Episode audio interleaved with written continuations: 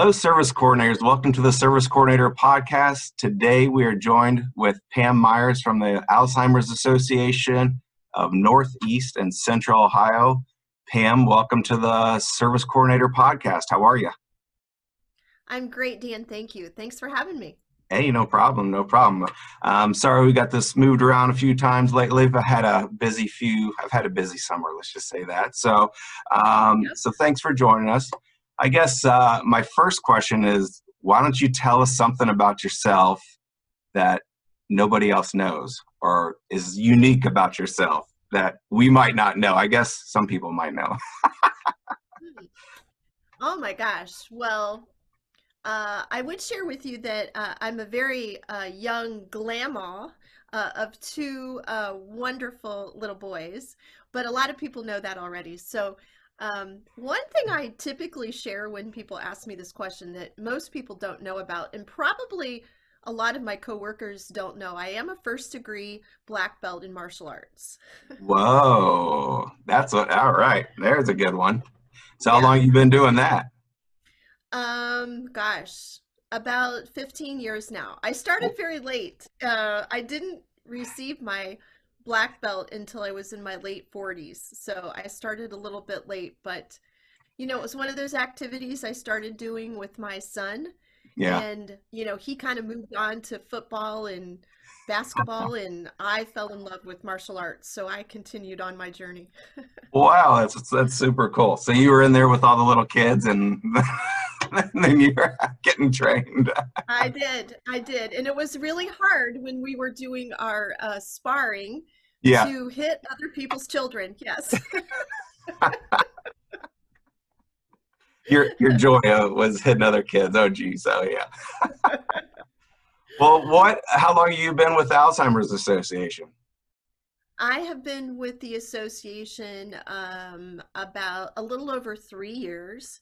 Um, so I had a, a, a, good, let's say, year and a half under my belt before COVID hit and mm-hmm. then you know covid hit and everything changed so um, i'm a nurse by um, clinical training and background so i've done a lot of work um, in hospital home care speech and hearing field um, community mental health and now working with the alzheimer's association and uh, our senior population oh so cool great. so what what led led you to the association was it you were you were kind of burn out on nursing or wanted something a little bit of change or what, what was that change kind of all of the above um, community mental health uh, in the time of an opioid epidemic and crisis is very stressful and uh, so you know just kind of looking for um, you know some different opportunities and um, you know i very much um, am at, uh, you know we all get older um,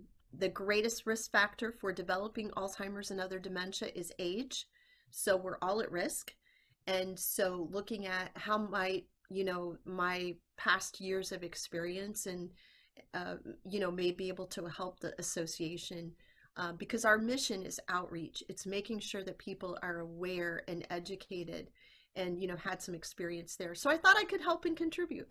Yeah, right. Definitely. Definitely. So, so our uh, service coordinators, this podcast is going out to service coordinators all over the country. Um, so our service coordinators are typically taking care of widowed women in their 70s to 90s, you know, make about $10,000 a year, uh, living independently with services to allow them to age in place. And how can service coordinators hook up with the Alzheimer's Association how can service coordinators, you know, bring the association into their buildings and connect uh, with our with our seniors, our residents and our buildings.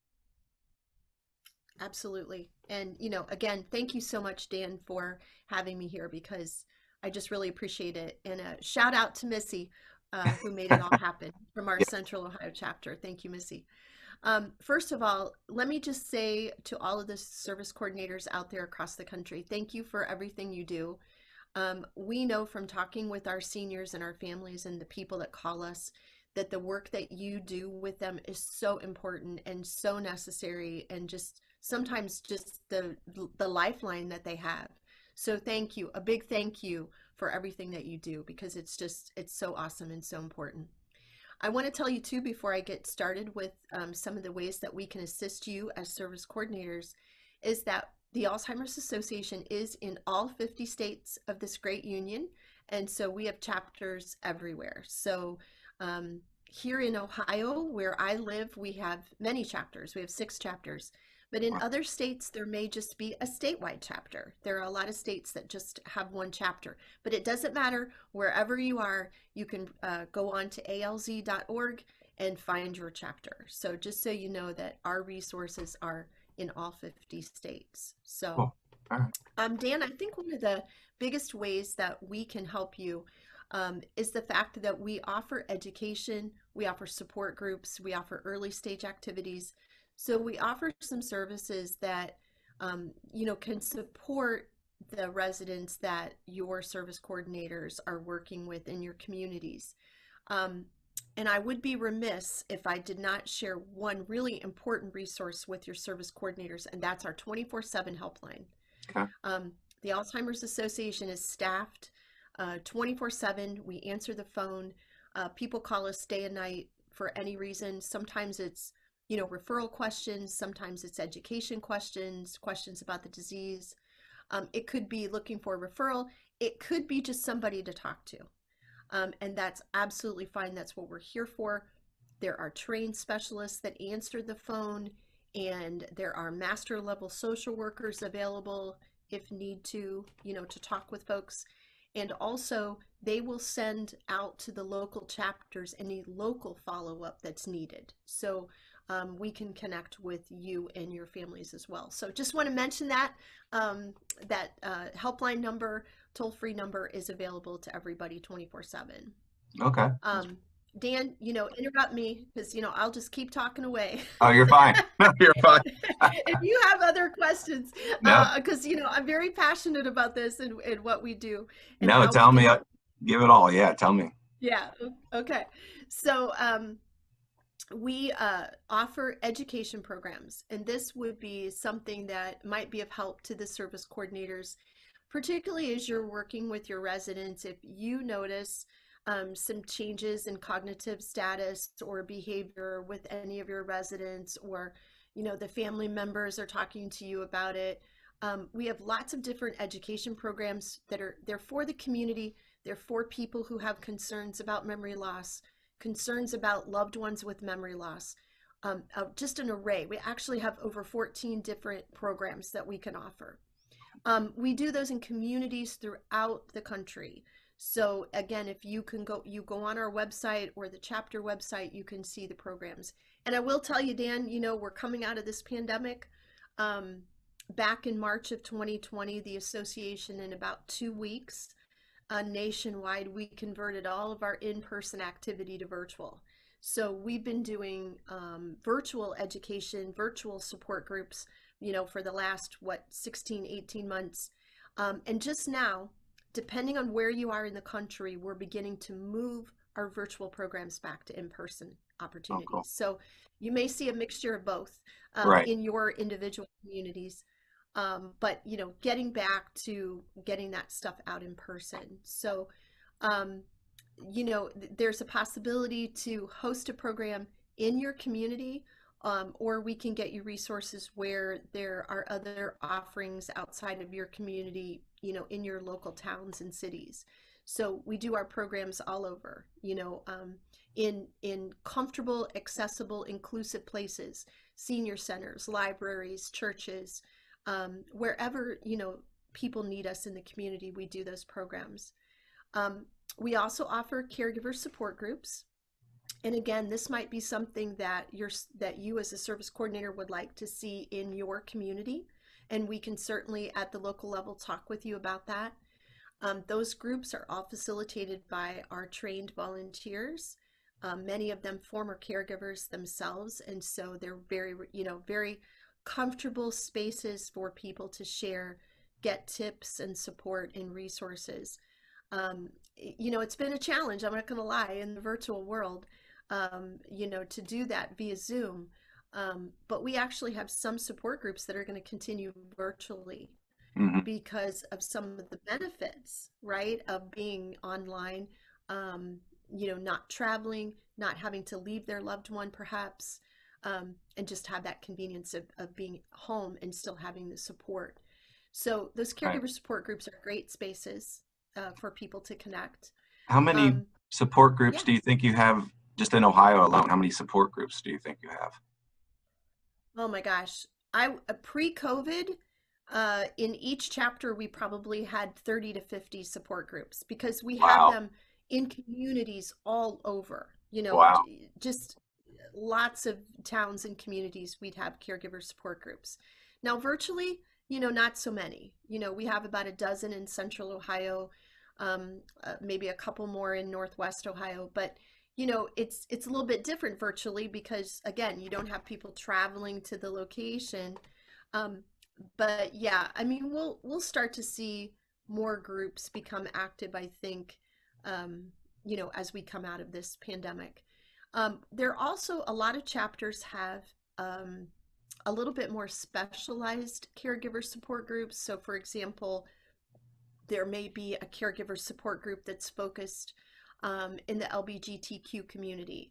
Um, there may be, we have one in Central Ohio uh, for caregivers where their loved one has Lewy body dementia. So, you know. Sorry, again, you broke up. What, what kind of dementia was that? Oh, I'm sorry.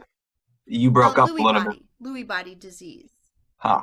Haven't heard of that oh, one. Oh, sorry. Sorry. Dan. No. What's that one? Yeah. So, it, so Lewy body dementia is a different kind. Of, so, in Alzheimer's disease, we have plaques and tangles, beta amyloid plaques. In Lewy body dementia, the protein buildup in the brain, it's a different kind of protein. So it, it's a little bit different than Alzheimer's. Has a few different symptoms, um, but it is a progressive fatal mm. disease like Alzheimer's and other dementia. Okay. Lewy body, depending on the re- you know who you read in the research, is either the second or third uh, most frequent type of dementia after Alzheimer's. Gotcha. So, okay. but okay. not not real common. Um, but those caregivers sometimes have some unique challenges with that type of dementia. So you know they focus um, on talking about that in their right. support group. So, okay. you know, something else, Dan, I need to yeah. mention that I think is really important because National Church is Affordable Housing, all of our programs and services for our families, their caregivers, our persons living with dementia are all free of charge. There, so I wanted to make sure that yeah, definitely coordinators knew that as well. So, what is your advice? Um, you know, uh, my dad's dealt with uh, my mom's Parkinson's for 20 years. Never once did he even think about going to a support group, but I think it really could have benefited him and still benefit him.